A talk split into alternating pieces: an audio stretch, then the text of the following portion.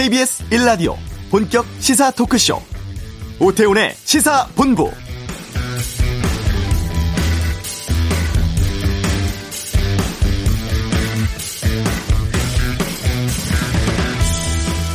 보궐선거의 여파 주말에도 계속되었습니다. 당 지도부가 총 사퇴한 민주당은 새로 꾸릴 지도부 선출 방식을 놓고 애초엔 중앙위원회를 통해서 최고위원 선출하려다가 전체 당원의 의견을 들어야 한다는 초선 의원들의 제안을 받아들여서 전당대회를 통해서 뽑겠다고 결정을 했습니다.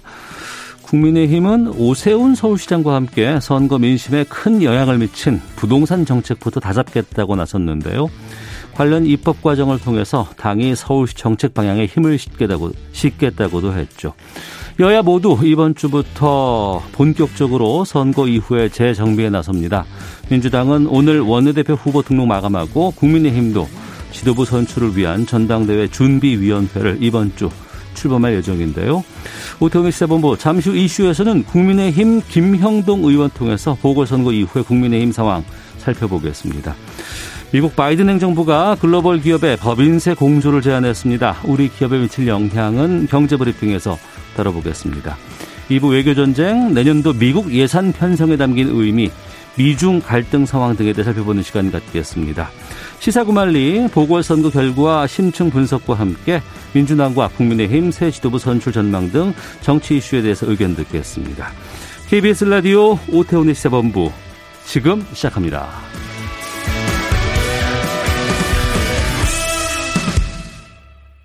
네, 여야 모두 쇄신에 대한 의견이 많이 나오고 있습니다. 특히 초선 의원들이 목소리를 키우고 있는데요. 국민의힘 초선 의원 56명은 승리에 취하지 않고 당을 개혁해 나가겠다. 이러한 성명서를 발표하기도 했습니다. 입장 들어보겠습니다. 국민의힘 김형동 의원을 연결합니다. 안녕하십니까? 예, 안녕하세요. 국민의힘 안동 예천의 김형동입니다. 예. 보궐선거 어, 시장 두 곳 모두 국민의힘이 압승을 거뒀습니다. 지금 당내 분위기는 어때요? 당내 분위기는 전체적으로 좀 차분한 것 같습니다. 어. 두 군데 보궐선거라고는 하지만 네. 사실상 뭐 전국 선거 하고 비견할 만한 선거였는데요. 네. 선거 결과를 차분하게 분석하고 어. 또더 낮은 자세로 예. 겸손하게 아, 국민들과 시민들에게 다가서자 뭐 그런 분위기 같습니다.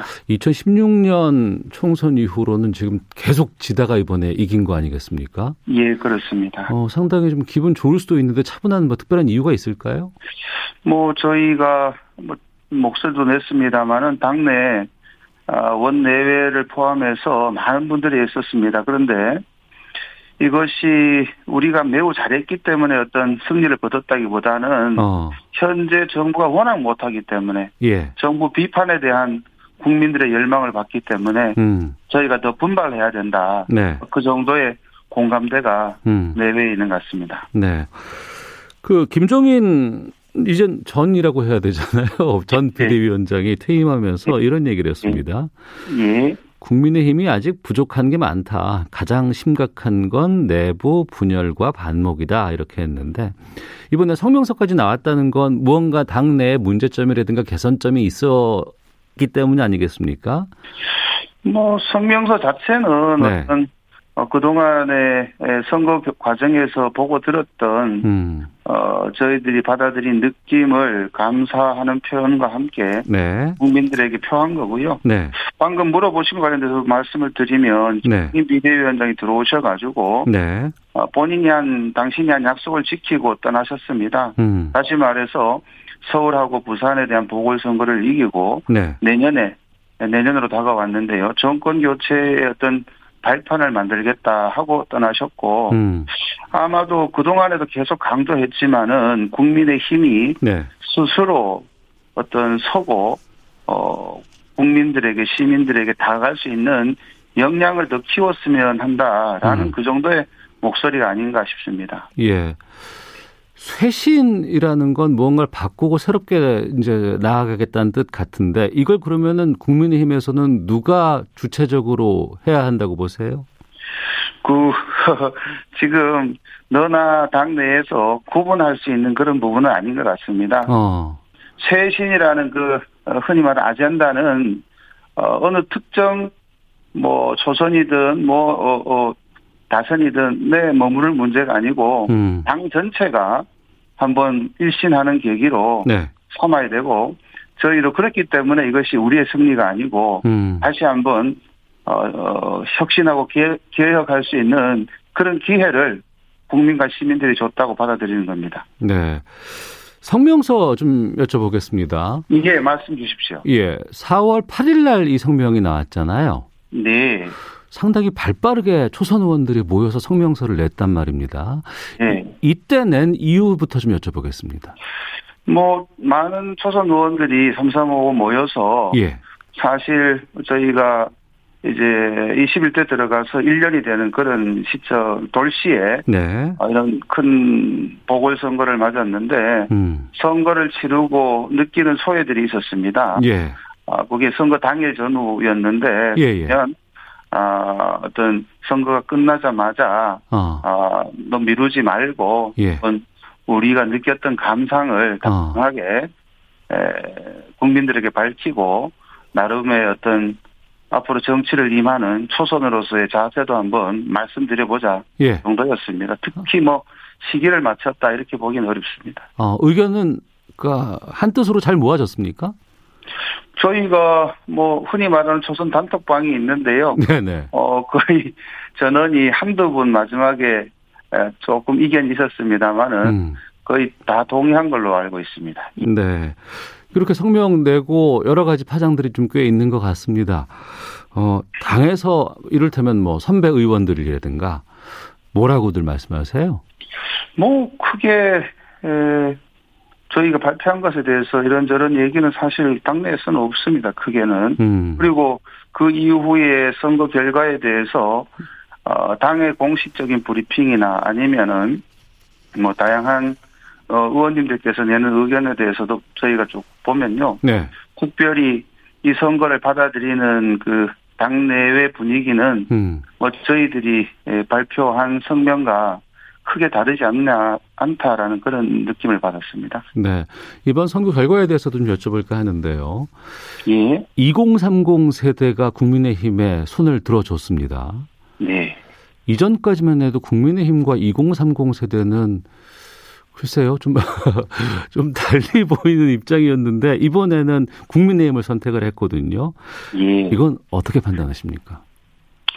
저는 뭐, 저희도 조금 선거운동 기간 동안에 예. 사실 놀란 면도 있습니다. 어. 2030의 젊은 분들이 예. 저희 유세 현장에 몰리고, 어. 저희가 어, 마이크를 어, 넘겨주는 그런 캠페인도 했었는데요. 네. 정말 많은 분들이 음.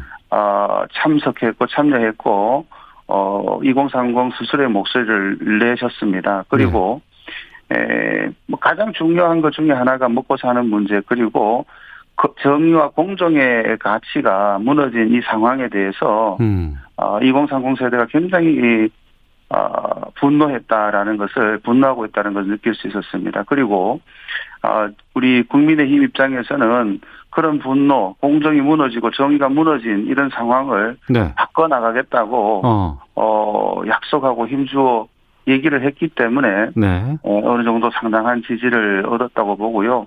이게 다는 아니라고 봅니다. 말로 끝나지 않고 어. 어, 실천하는 그런 모습을 꼭 보여드리겠습니다. 그러니까 약속했고 실천하는 모습 보여주겠다고 했는데, 예, 예. 그러니까 반대적인 상황이 또 올 수도 있습니다. 약속을 했고 실천을 하겠다고는 하지만 중도층이라든가 청년층의 지지가 언제까지 계속 있을까라는 궁금증도 있거든요. 구체적으로 어떤 대책들을 지금 준비 중이십니까?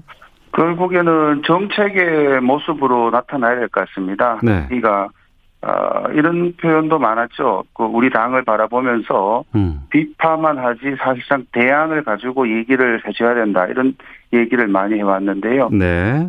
어, 뭐 현안 중에 가장 심각한 정책은 결국에는 코로나를 이겨나가는 정부의 정책 관련돼서 음. 그동안에 K 방역만 강조해 왔는데 네. 한계에 부딪혔다라는 어떤 그런 다양한 현상이 징후가 나타나지 않습니까? 네. 저, 저희 같으면은 이 백신을 신속히 다야, 아, 가장 많은 국민들이 가장 빠른 시일 내에 백신을 접종해서 이미 어, 면역화되는 그런 과정으로 넘어가는 정책에 있어서 적극적인 목소리를 내려고 합니다. 음. 어, 지금 가장 혈기왕성하게 활동하고 경제 활동을 해야 되는 분들이 어쨌든 어, 이 코로나 상황에서 경제 활동이 묶여 있는 것이 가장 큰 어, 어려운 부분 아니겠습니까? 네. 그런 부분에 대한 어, 적극적인 정책 제안을 하려고 준비 중입니다. 네.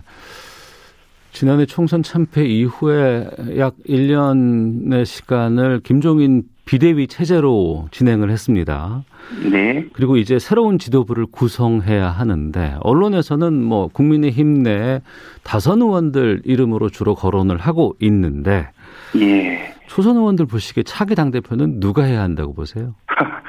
저희는 그 누구가 아니고 예. 어떻게 보면 어떤 상을 가진 음. 리더 리더십이 나왔으면 좋겠다라는 정도의 생각입니다. 다시 네. 말해서 뭐 초선이 되고 다선은 안 되고 다선은 되고 초선은 안 된다 그런 개념은 있을 수가 없고요. 어. 어 오히려 어 이번 선거 과정에서 드러난 국민들의 마음 예. 이, 이 교감하고 소통하고 공감할 수 있는 능력을 음. 가진 그런 리더십이 우리 당을 이끌어 간다 하면 좋겠다. 네. 그리고 조금 더 나아간다 그러면 국민들이 여망하는 시대 정신에 네. 대해서 충분히 이해하고 있는 분들이 어 당을 이끌어가고 당원들의 마음을 네. 함께 움직였으면 하면 좋겠다라는 정도입니다.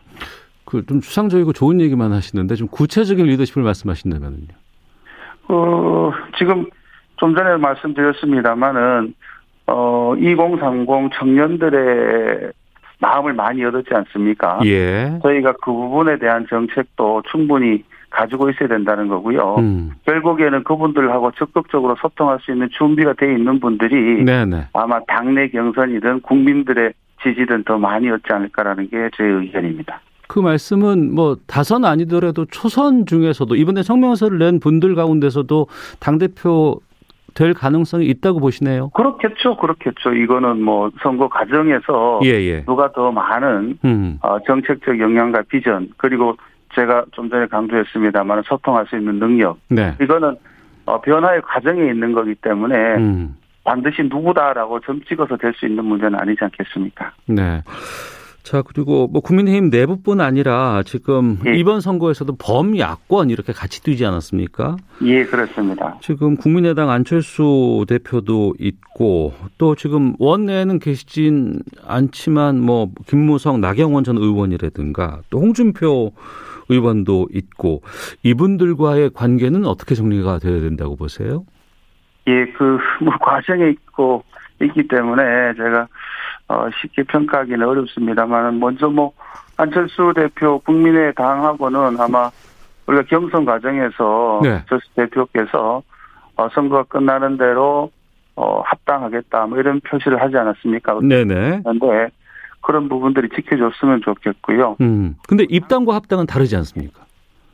어, 제가 기억하기로는 합당을 하겠다라는 표현을 적었었는 것 같은데, 예. 뭐 지금 상황에서 그거는 또 어, 상황이 변했다 그러면 음. 이에 맞는 또 결단을 하시겠죠. 네. 결국에는 함께 하겠다라는 그 약속은 음. 때문에 지켜져야 된다고 볼 수, 어, 저는 생각합니다. 네.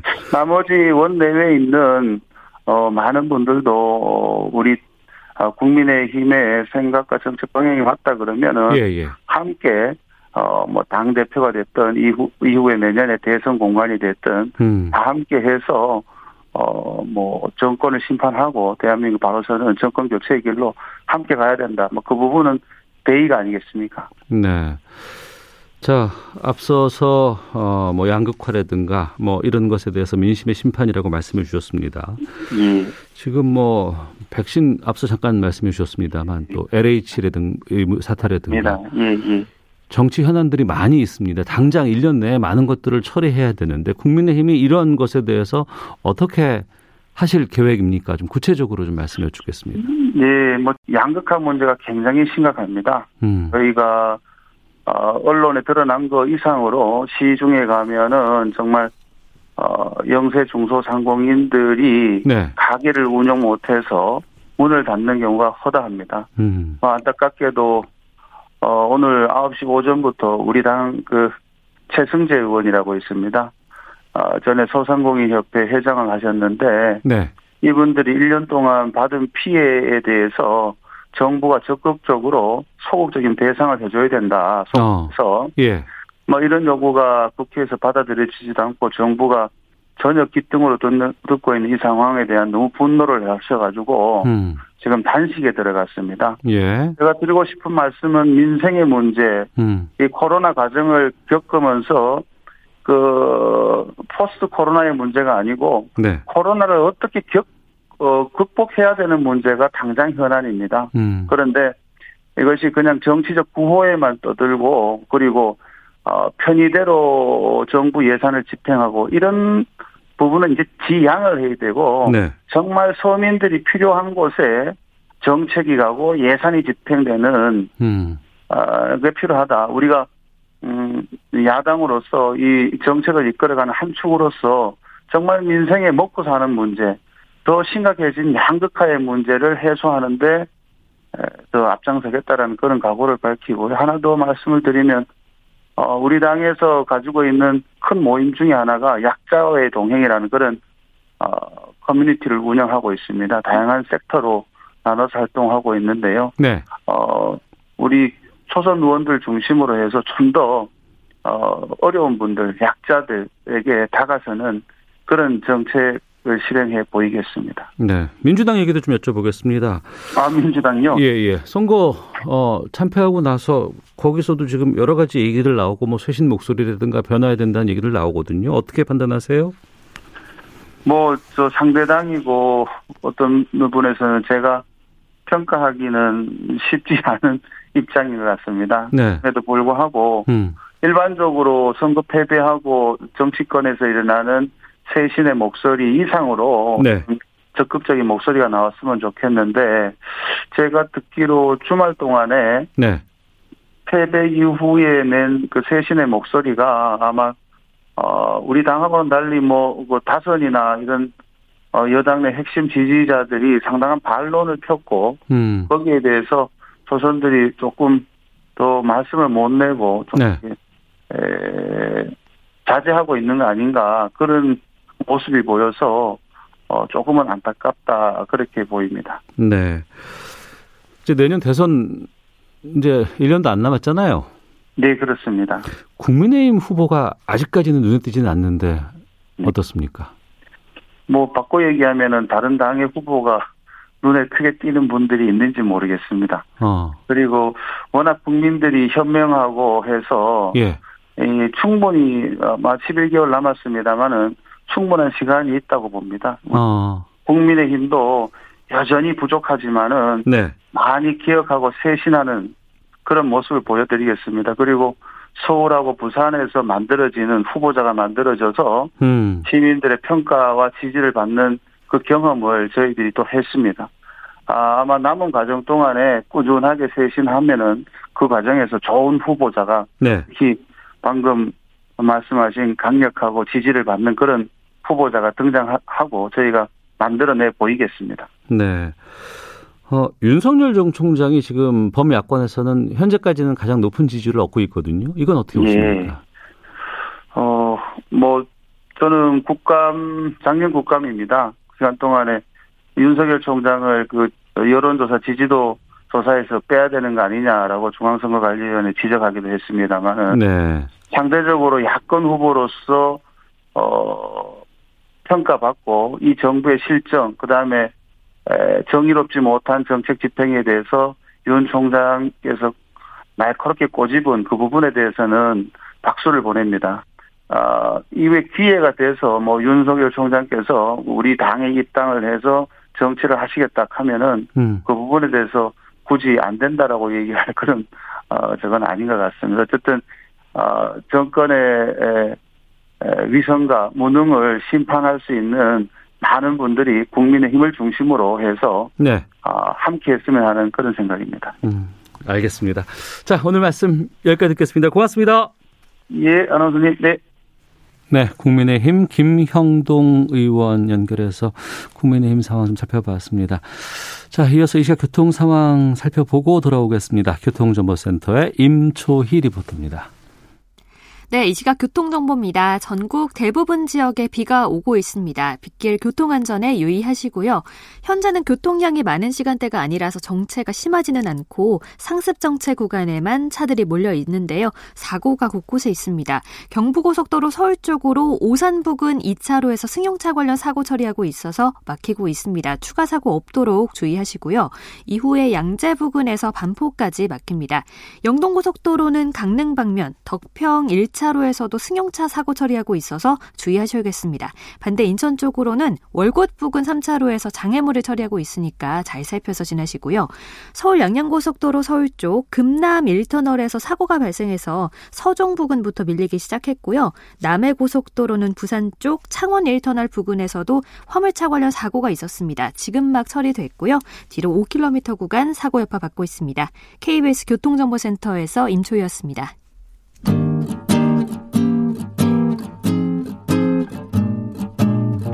KBS 1라디오 오태훈의 시사본부 여러분의 참여로 더욱 풍성해집니다. 방송에 참여하고 싶으신 분은 문자 9730번으로 의견 보내주세요. 짧은 문자는 50원, 긴 문자는 100원의 정보 이용료가 붙습니다.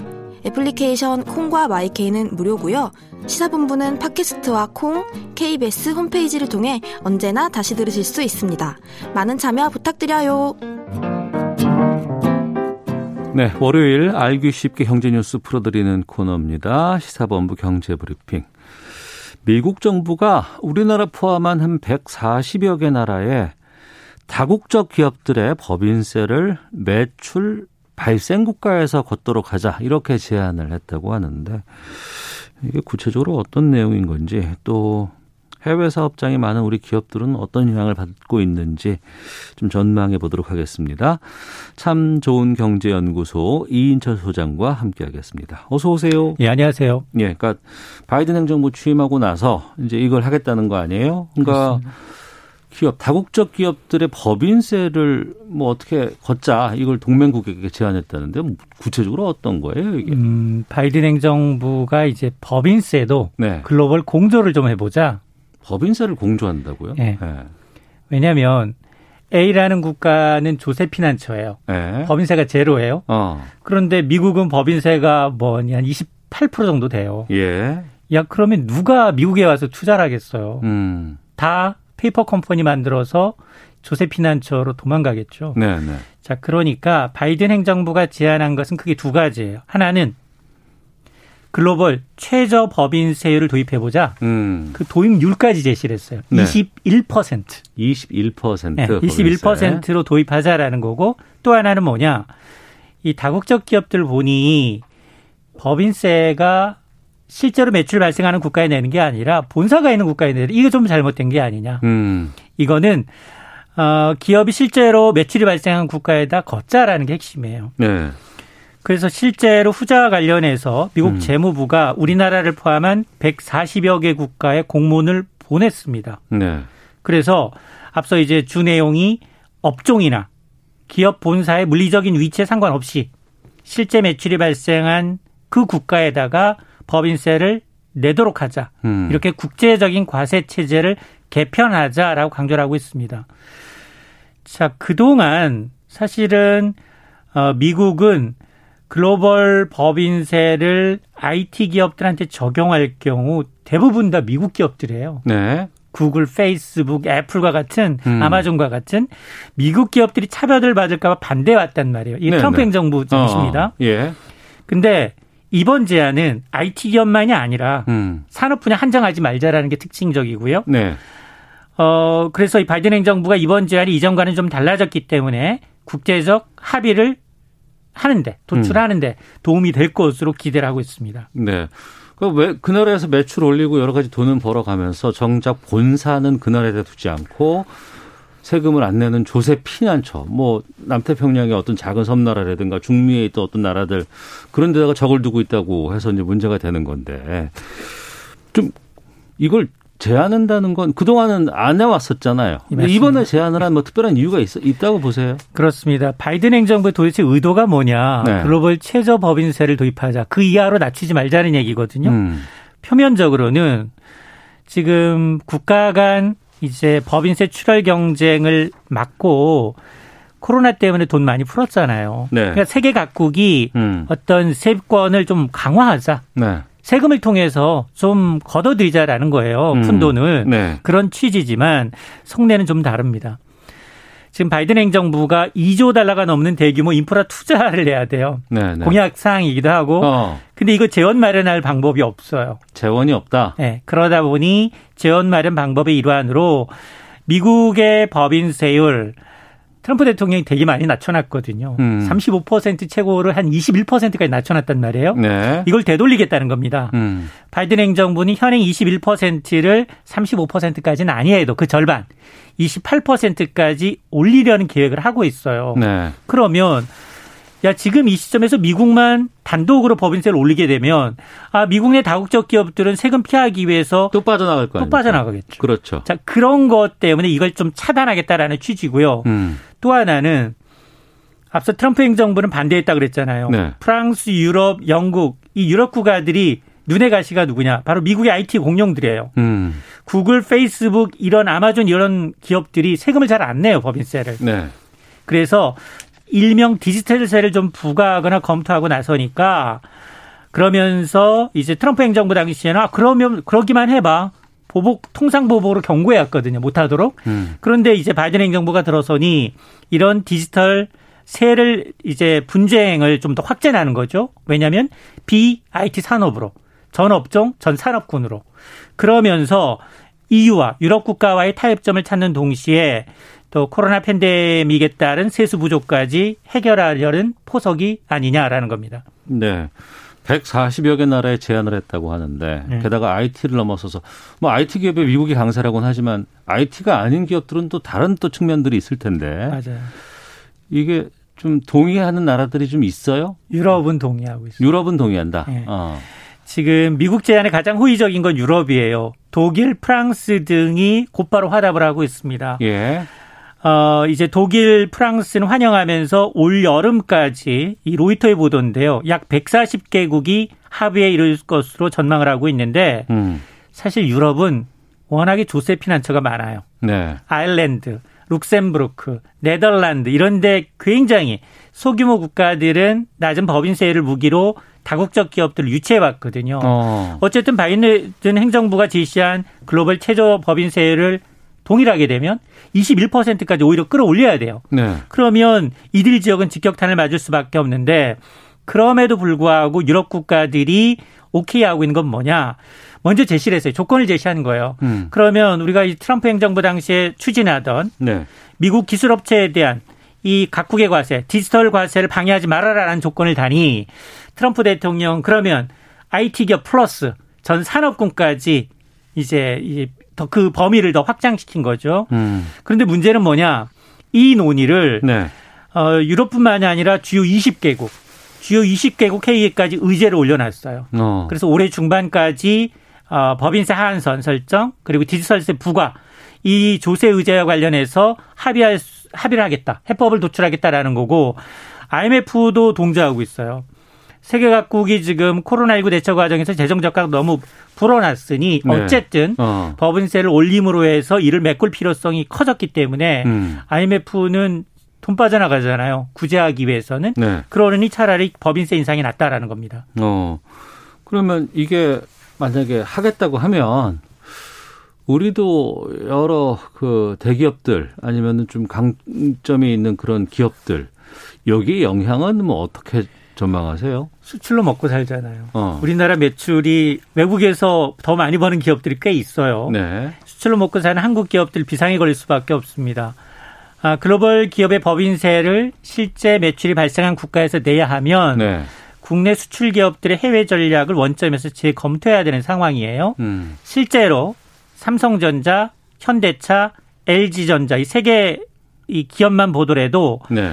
미국에서 연간 수십조 원의 매출이 발생하고 있어요. 음. 전체 미출, 전체 매출에서 미국에서 차지하는 비중이 지금 삼성전자의 경우에는 한 15% 남짓. 네. 그리고 현대차의 경우에는 한 19%, 음. LG는 21%. 그러니까 적게는 14%에서 많게는 28%까지 네. 미국 매출 비중이 워낙에 높습니다. 어. 근데 미국의 법인세율은 이제 21에서 28%까지 올리게 되면 국내 법인세율 최고세율 25%보다 높기 때문에 법인세 비용이 늘어날 수밖에 없고요. 21%면 우리 주는 거 아닌가요? 어떻게? 마, 마, 그러니까 우리가 25%라고 한다 그러면 예. 미국에서 이번에 21% 제한을 했으면 아니 21%인데 미국 내 법인세는 올리겠다는 거예요. 미국은 더 올리고 인프라 투자를 위해서 자기네는 21에서 아. 28%를 올리겠더니 예, 예. 국제적인 하한선은 21%를 하자는 아. 거예요. 그러니까 우리가 미국에서 나온 매출은 미국 법에 따라야 되니 네. 우리가 28%를 내야 되는 거죠. 음. 그런데 물론 이게 우리 정부 입장에서는 일장일단이 있어요. 당연히 해외에 나가 있는 우리 기업들은 세금이 늘어나겠지만 반대로 네. 미국의 기업들, 음. 구글, 애플, 아마존과 같은 이제 글로벌 기업의 국내 법인은 네. 한국에서 매출이 발생한 분만큼 수천억 원의 법인세를 내야 하는 겁니다. 어. 현재는 사실 구글 코리아는 서버가 싱가포르, 아일랜드 등에 있다는 이유로 세금을 거의 내지 않았어요. 구글이? 예. 어. 지난해만 구글 플레이가 국내에서 한 6조 원 가까이 매출을 올렸거든요. 네네. 법인세는 한 푼도 안 냈습니다. 음. 자, 그래서 어, 국내 고정 사업장이 있어야 과세할 수 있다라는 어떤 디지털 기업의 네. 어, 고정 사업이 서버다라는 점 때문에 그동안 조세를 굉장히 해패해 왔는데 그러나 미국 정부의 제안대로 과세 체계가 바뀌게 되면 한국에서 수익을 거두고 있는 미국의 굴지 IT 기업들은 국내에다 법인세를 내야 합니다. 어. 그러면 우리 정부는 지금 이 제안에 대해서 어떤 뭐 공식적인 입장 같은 게 나왔나요? 아, 공식적인 제안은 아직 안 나왔어요. 어. 일단은 미국의 제안에 굉장히 당황하는 기색이 역력합니다. 당장 글로벌 시장에서 이제 잘 나가고 있는 대기업들 중심으로 세금 부담이 커질 수밖에 없는 상황이어서 일단 면밀히 내용을 검토한 뒤에 한국 정부 차원에서 공식 입장을 내놓을 것으로 알려지고 있는데 아, 제한을 수용하게 되면 이런 우리 국내 기업들이 한국에 내는 법인세와는 별도로 외국 정부에서 매출의 일정 부분을 세금으로 내야 합니다. 때문에 우리 정부의 입장은 그동안 그거였어요. 유럽과 같은 맥을 같이 했습니다. 네. 적어도 IT 플랫폼 기업으로 좀 한정하자. 음. 그걸 왜 전 산업군으로 이제 확대하느냐. 이게 기본적인 스탠스였거든요. 그런데 그동안 이제 OECD 등 국제기구의 논의조차도 이 디지털세 부과였는데 갑자기 법인세 카드를 전 업종으로 확장하고 나오니 지금 이런 이제 바이든 행정부가 자국 이제 IT 플랫폼 기업들의 피해를 우려해서 확대를 요구했기 때문에 네. 우리는 가능한 한 그 업종 범위를 좀 줄이는데 아마 아, 외교적 노력을 다할 것으로 보입니다. 음.